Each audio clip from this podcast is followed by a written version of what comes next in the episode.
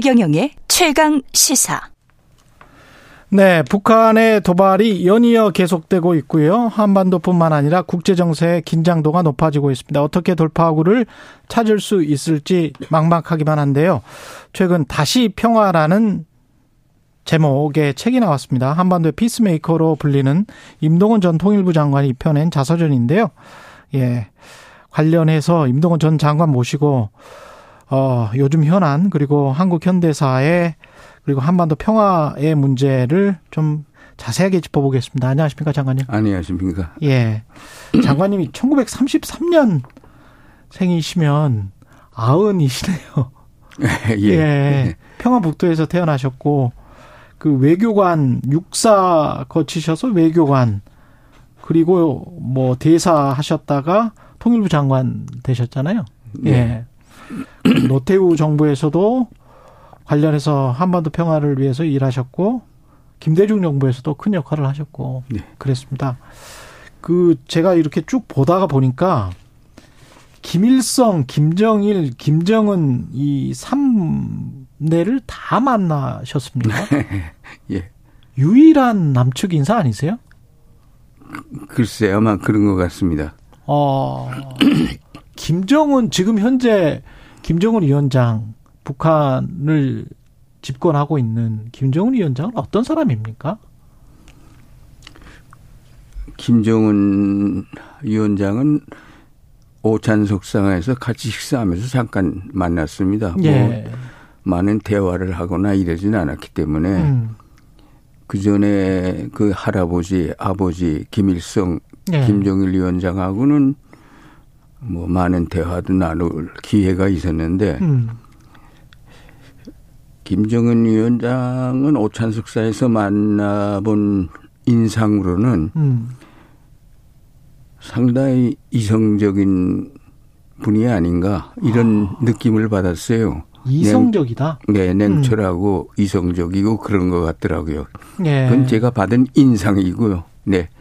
자세한 건 제가 직접 그렇죠. 뭐 대화하고 이러지 않았기 때문에 말씀드리기가 어렵네요. 그렇지만 김일성, 김정일 그두두 사람을 만났기 때문에 그걸 통해서 또 북한과 관련해서는 또 굉장히 많은 사전 지식이 있으시기 때문에 북 이게 북한의 김정은 위원장이 지금 현재 가장 그럼 걱정하고 있는 건 뭘까? 이성적이고 냉철한 사람이다라고 말씀을 하셨는데 뭘 계산하고 이렇게 계속 미사일을 쏘는 것일까? 최근 보름 동안에 한 일곱 발을 쐈잖아요. 북한이 요새 미사일 발사하는 것은 뭐 우리가 상식적으로 다 잘 알고 있는 것 같이 한미일 군사훈련, 연합훈련, 음.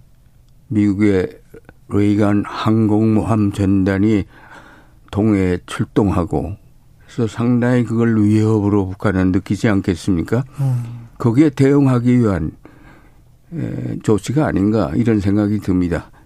북한은 위협으로 느껴서 그렇죠. 거기에 대응하는 거다. 그렇죠. 어. 그리고 자기들도 같이 무력 시위를 하는 것이죠. 그러면 거기에 어떤 우리는 언제든 공격할 수 있다.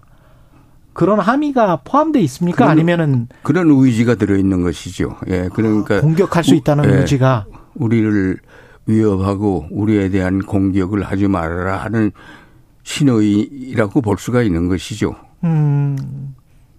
오늘 그 경향신문이 파이낸셜 타임즈를 재인용한 걸 보니까요.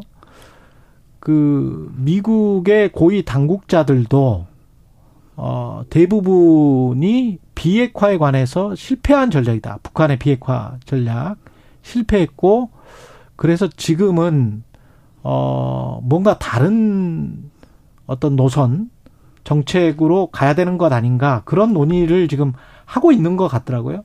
겉으로는 드러내지는 못하지만 어떻게 생각하세요, 장관님은 지금까지의 북한 비핵화 전략 한미가 공조해서 열심히 했는데 어떻게 평가를 하시고 지금 미국에서 그런 경향이 있다는 것이 음. 그건 당연한 거라고 봅니다. 이제 당연하죠. 더 이상 비핵화 논의할 때가 아닌 것 같아요. 그 단계는 지났어요. 에, 그거는 북한이 본격적으로 핵 개발을 시작한 것은 부시 대통령이 북한을 악마, 악의 축, 음. 그다음에 regime change, 정, 절, 정부 전복의 대상이라고 선언했던 부시 doctrine이 있죠. 예.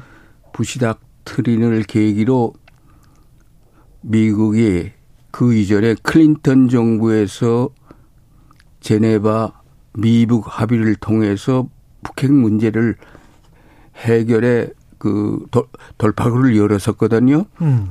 그 북한은 핵 포기한다. 예. 개발을 하지 않는다. 그 대신에 미국은 관계 정상화한다.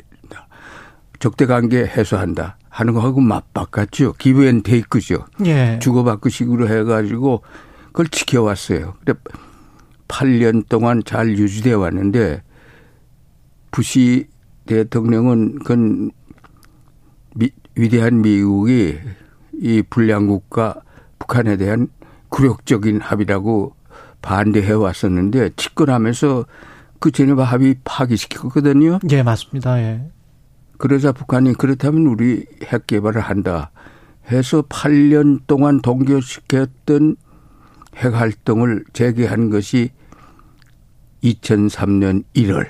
그때부터 15년 동안 꾸준히 미국의 군사적 압박, 경제적 제재에도 불구하고 해서 결국은 2017년 말에는 자기들이 핵무력을 갖는 데 성공했다고 선언하게 되지 않습니까? 예. 15년 동안. 그리고는 이제 핵 억제력을 가졌기 때문에 이제부터 협상에 나선다. 그 미국하고 음. 협상하기를 바란다. 해서 트럼프하고 싱가포르에서 만나서 아주 훌륭한 합의를 했죠. 그 합의가 지켜졌다면은 한반도에 평화가 올 수 있고 핵 문제 해결될 수 있었죠. 그 합의가 세 가지의 중요한 내용이 들어 있어요. 예. 제 1조가 제 첫 번째 항에 미국은 지난 70년 동안 유지해온 북한에 대한 적대 관계를 해소하고 음. 관계 정상화를 해 나간다. 음. 이게 핵심이거든요. 예. 왜냐하면 북핵 문제는 미북 적대 관계의 산물이기 때문에 음. 그래 관계 정상화해 나가겠다. 그다음에 두 번째로는 한반도의 정전 체제를 평화 체제로 전환시켜 나간다. 세 번째로는 북한은 완전한 비핵화를 실현한다. 이 세 가지를 함께 해결해 나간다는데 합의를 봤어요. 이게 전부예요. 이것만 지키면 되는 건데. 근데 그 이듬해 2월 하노이에서 트럼프가 깨버리죠. 지키질 못하겠다 이렇게 예. 된 것이죠. 음. 그럼 참 그, 어, 북측으로서도 상당히 당황했던 것 같아요. 근데 그 후에 한 4년 동안 조용히 관망하다가 음. 이제 금년 초부터 더 이상 기다릴 필요가 없고 그동안에 물론 음. 북한은 내부적으로 핵과 미사일 성능 향상을 위해서 꾸준히 노력했죠.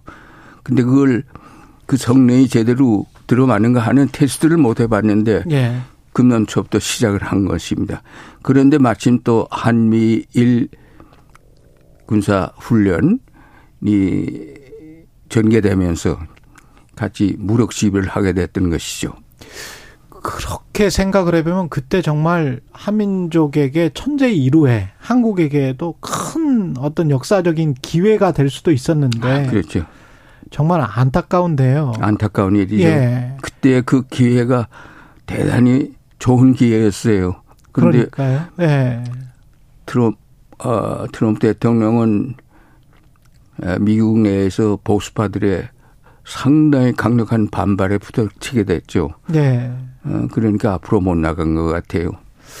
그 이후에 4년이 흘렀고 지금 상황은 뭐 윤석열 정부가 담대한 구상을 발표하기는 했습니다만은 미국 바이든 대통령이 어, 취임 초부터 이야기했던 대화라는 그 메시지는 한국 정부에서 상대적으로는 좀 적은 것 같거든요. 지금 국면은 거의 강대 강의 국면인 것 같은데 이렇게 계속 가는 게 바람직합니까? 에, 바이든 정부는 표면상으로는 계속 대화하자 그러지만은 그렇죠. 예. 네. 대화해서 무엇을 얻을 것인가 하는 것을 북한은 우려하는 것이죠. 음. 왜 그러냐 하면은 예. 북한의 입장에서 본다면은 북핵 문제 해결을 위해서 지난 30년 동안에 미국과 합의한 것이 세 번 있어요. 음. 첫 번째가 클린턴 대통령 때의 제네바 미북 합의 1994년. 예. 음. 그게 이건 잘 지켜져 와서 8년 동안 지켜져 왔었거든요. 그러다 이제 부시가 그걸 깼고 폐기했고. 파괴했단 말이에요. 예. 그러자 그럼 우리도 핵 개발을 다시 시작하겠다 해서 시작하자 부시는 중국에 부탁해 가지고 육자 회담을 하는 거예요. 음. 그래서 육자 회담에서 9월에 2005년 9월에 훌륭한 합의를 또 했어요. 그것은 제네바 합의와 틀은 같아요. 북한은 핵을 폐기하고 미국은 관계 정상화한다 맞바꾼다. 예. 그 플러스 육자회담 합의에는 한반도에서의 정전 협정을 정전 체제를 평화 체제로 전환해 나간다 하는 것까지 다 포함돼 있어요. 예. 근데 이걸 지키기 위한 노력을 뭐 몇 년 동안 하긴 했지만은 음. 이것도 실패합니다. 미국이 부시 정부 마지막에 에, 북한이 받아들이기 어려운 조건을 내세워 가지고 결국은 깨지고 말죠. 예. 두 번째고 세 번째가 이제 트럼프 대통령하고 싱가포르 합의예요. 음. 근데 세 번을 30년 동안 해봤는데 더 이상 미국하고 협상할 수 있는가 믿을 수 있, 는가 이런 생각에 접어들게 된 것 같아요. 음. 김정은이 그래서 그동안 한 4년 동안 바이든 정부가 그래도 어떻게 나오는가 좀 보여야 되겠다고 관망했던 것 같은데 음. 지금은 조금 생각을 달리한 금년에 이제 여러 가지 발표를 한 걸 보면은 이제 할 수 없다. 미국 관계 정상화를 위한 노력을 뭐 그건 그것대로 하겠지만은 음. 일단 좀 좁고 안보는 핵무력으로 경제는 자력 경쟁으로 외교는 중국 러시아와의 외교 관계 강화로 어. 이렇게 해 나가는 수밖에 없겠다. 이런 식으로 나오고 있는 게 아닌가 하는 것이 제 판단입니다. 그러면 북한이 저렇게 고슴도치처럼 안으로 이렇게 들어가 버리면 그거 그러면서 중국과 러시아의 협조를 음으로 양으로 받게 되면 그렇게 되면 미국이나 한국은 어떻게 대응을 할 수 있습니까? 글쎄요, 쉽지 않죠. 음. 어렵죠. 그럼에도 불구하고 한국은 노력을 해야죠. 예. 어, 한반도 문제에 네 가지의 핵심 과제가 있어요. 지난 30년 동안. 예. 첫 번째 과제는 물론 남북 관계를 불신과 대결의 관계를 화해 협력 관계로 바꾸어 나가는 겁니다. 그래서 30년 동안 우리가 노력했잖아요. 음. 남북 기본 합의서 6.15 남북 공동선언 14선언 그리고 2018년 문재인 정부 때 평양 선언 등등으로 연, 아, 아주 남북이 상당히 노력했어요. 예. 가다 서다 전진하다 후퇴하다 하면서 지금까지 왔죠. 계속 해야 되겠죠. 그럼에도 불구하고 두 번째는 미국과 북한의 적대 관계가 해소돼야 됩니다. 북한 미국이 북한에 대한 적대시 정책을 해소하고 버리고 관계 정상화에 나와야 되는 문제가 있어요. 그다음에 세 번째는 비핵화 문제가 있어요. 그다음에 세 번째는 아, 네 번째는 정전 체제를 평화 체제로 전환하는 문제가 있어요. 음. 그 평화를 만들어 가야 된다 하는 문제가 있어요. 그래서 지금 뭐 여러 가지 어려운 상황에 과거에도 많이 부닥쳤는데 지금 더 어려운 상황이 됐다는 것은 사실인데 예. 그럼에도 불구하고 이 네 가지 문제를 포괄적으로 단계적으로 해결하기 위한 노력을 해야 됩니다. 그걸 하자고 한미 간에 음. 미국 간에 국제적으로 또 중국과도 합의한 게 있어요. 그건 뭔가 하면 한반도 문제 해결을 위한 사자 평화회담 개최입니다. 음. 미국, 중국, 남북한 예. 네 나라가 한반도 평화 정전 체제를 평화 체제로 전환하기 위해서 합의 협의한다. 음. 근데 이걸 시작해서 아까 말씀드린 네 가지 문제가 다 여기에 연결 연결되는 것이기 때문에 음. 상당히 어려운 과정이고 시간이 오래 걸리겠지만은 한반도의 평화를 만들기 위한 노력을 피스메이킹 프로세스를 계속해 나가는 수밖에 없죠. 다시 평화를 이야기할 수밖에 그렇죠. 없죠. 다시 한반도 평화 프로세스를 시작해야 된다. 지금 중단돼 있는 상황인데 이거 중단시켜 놓으면은 위기에 처할 수가 있어요. 조그만한 군사적 충돌도 전쟁으로 그 전환될 수 있기 때문에 어떻게든지 전쟁은 막아야 되지 않겠습니까? 예. 그러기 위해서는 군사적 충돌이 일어나지 않도록 노력해야 되지 않겠습니까? 음. 그렇다면 과거에 남북 간에 합의한 군사 합의, 군사적 신뢰 구축 조치에 대한 합의가 있어요. 이걸 지키면서 군사적 충돌은 막아야지요. 음. 그래서 우리 정부가 이거 우리 지키겠다. 그 북한도 같이 지키자. 이렇게 해서 이걸 지키면서 긴장을 완화하고 그다음에 평화를 만들어가는 힘겨운 노력을 다시 하는 수밖에 없다. 저는 그렇게 생각합니다. 근데 해외 그 남북 관계 전문가 그런 이야기를 하던데 한국과 미국이 군사력을 계속 증강하는 상황에서 북한에게 완전한 비핵화를 요구하는 거는 어그 어불성설이다. 북한 입장에서는. 그래서 이 비핵화 말고 어떤 군사력의 축소 같은 감축 같은 그쪽으로 미국이 혹시 방향 전환을 할 수 있는 여지가 있습니까? 어떻게 보세요? 중간 선거 이후에? 그것이 해결 방법의 하나일 그러니까. 겁니다. 그 방법밖에 아. 현재는 딴 방법을 생각할 수가 없죠. 지금처럼 북한 보고 핵 내려놔 음. 손두 손 들어 이런 접근 방법은 계속 실패했잖아요. 북한 그, 절대 받아들이지 않을 것이고. 이젠 더 안 받아들이죠. 핵 무력을 음. 완성했다고 하는 마당에 받아들이겠습니까? 예. 그러니까 새로운 접근 방법을 모색해야 되지 않겠는가. 음. 그래서 그런 얘기들이 나오고 그런 모색이 시작되고 있다고 저는 보고 예, 그렇게 돼야 되지 않겠는가 봅니다. 그 그런 논의들이 국내에서 좀 더 활발하게 돼야 될 것 같은데 지금 양상은 어, 북한이 7차 핵실험을 하면, 어, 문재인, 문재인 정부 때 실현된 9.19 군사합의를 파기할 가능성을 검토하겠다. 지금 현재 정부, 윤석열 정부는 그렇단 말이죠. 9.19 군사합의를 그쪽에서 핵실험을 하면 파기를 해야 됩니까? 아니죠. 오히려 더 그걸 지키도록 노력해야죠. 음. 어, 핵실험 할 겁니다. 7차뿐만 아니라 8차까지도 나갈지 모르죠. 네. 미사일 발사 시험 계속 할 겁니다. 음. 근데 이걸 중단시키는 방법은 미국이 북한과의 적대 관계 해소하는 겁니다. 음. 여기서 해답을 찾아야 돼요. 북핵 문제는 미국 적대 관계의 산물이다 하는 걸 인정하고 지난 30년 동안 세 번 합의했어요.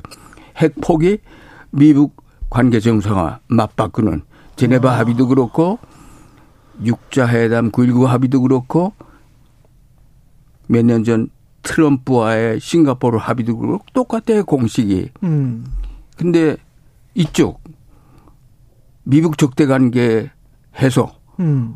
이거 없이 이것만 되게 어렵게 돼 있다 이거죠. 또 그거 그렇게 해야 된다고 양측이 모두 다 합의가 돼 있는데 음. 자꾸 이쪽은 안 해주고 저쪽만 하라 하면 되겠습니까? 그건 힘들죠.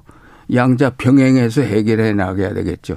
그럼 미국 그 양 당사자 우리 입장에서 봤을 때는 한국은 그때는 삼자가 되잖아요. 그러면 한국은 미국 적대 관계 해소를 위해서 한국 정부는 뭘 해야 됩니까? 한국 한국 정부대로 미국을 음. 설득하고 정책 공조를 위해서 놀아가야죠. 김대중 예. 정부 때 트럼프 정부와 했던 것 같이. 아, 아 트럼프가 아니라 클린턴 정부와 같이 했던, 했던 것 같이. 아주 아, 정책 공조를 잘해서 한반도 평화 프로세스를 시작한 것이 음. 클린턴 김대중 정부 때였죠.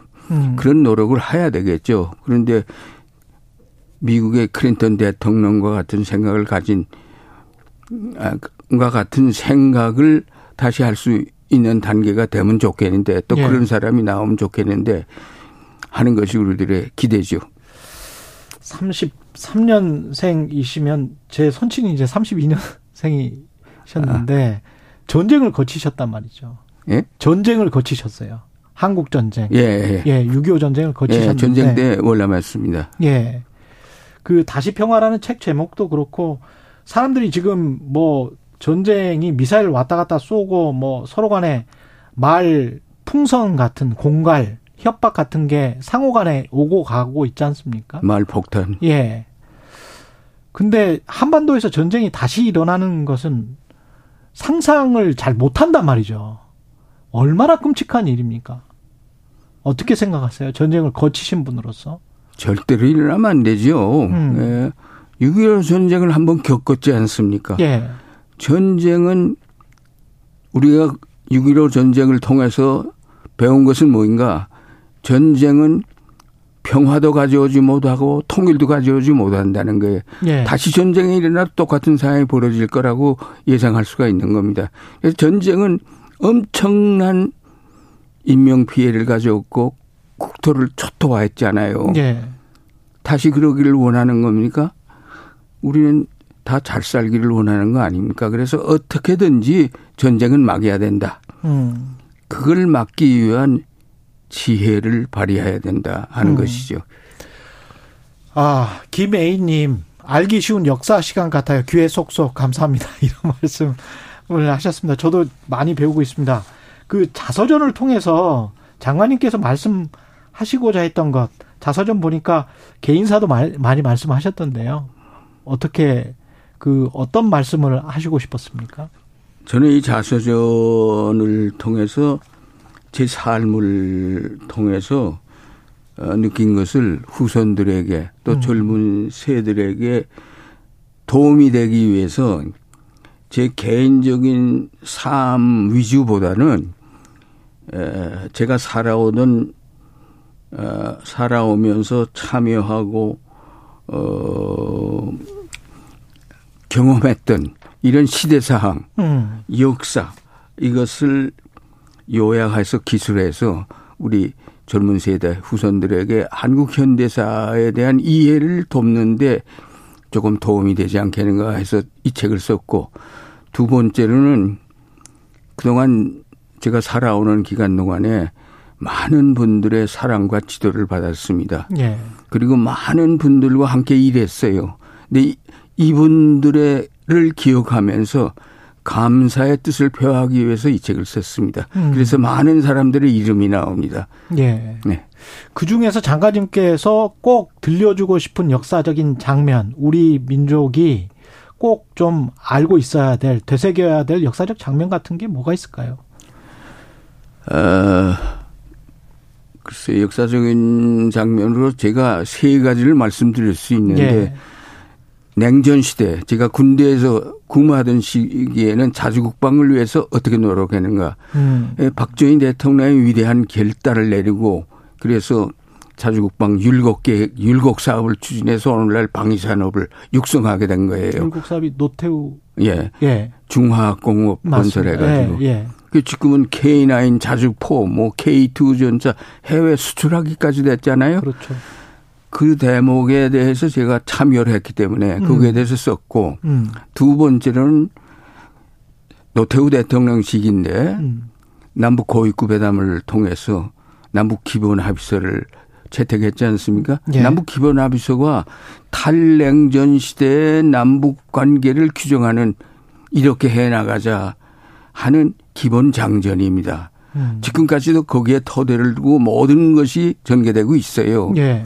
이거. 그다음에 세 번째는 김대중 대통령을 만나서 역사적인 남북 정상회담을 성사시키고 6.15 남북 공동선언을 채택함으로써 남북 기원 합의서는 합의만 했지 실천을 못했던 것인데 6.15 남북 공동선언을 통해서 남북 기원 합의서를 실천해 나아갑니다. 그래서 남북 화해 협력의 새 시대를 열어나고 열어나가고 한반도 평화 프로세스를 시작했던 것이죠. 음. 그세 가지를 저는 지적하고 있습니다. 다 합쳐 보면 한마디로 요약해서 자주 국방을 통한 평화입니까? 그렇죠. 네. 그거는 방어적인 자주 국방을 통한 평화. 음. 냉전 시대. 음. 탈냉전 시대는 남북 화해 협력을 통한 평화. 음. 미국과의 정책 공조를 통한 평화. 평화. 이랬죠. 좀 잘 됐으면 좋겠습니다. 예. 좀 위험한 시기인데 정말 어 선생님 같은 장관님 같은 그 현명한 말씀이 좀 필요할 것 같습니다. 이 마지막으로 한 10초, 20초밖에 안 남았는데 현 정부에게 어떻게 했으면 좋겠다라고 좀 말씀해 주실 수 있을까요? 아, 뭐, 현 정부도 나름대로 열심히 음. 잘하기 위해서 노력하겠죠. 그러나 네. 과거의 경험들을 어, 잊지 말고 음. 과거로부터 역사로부터 배우는 지혜를 좀 더 발휘할 필요가 있지 않겠는가 이 한마디를 하고 싶습니다. 예. 여기까지 말씀 듣겠습니다. 최근 좌서전 다시 평화를 펴낸 임동원 전 장관이었습니다. 고맙습니다, 장관님. 감사합니다. 예. 10월 11일 화요일 KBS 1라디오 최경령의 최강 시사였습니다. 고맙습니다.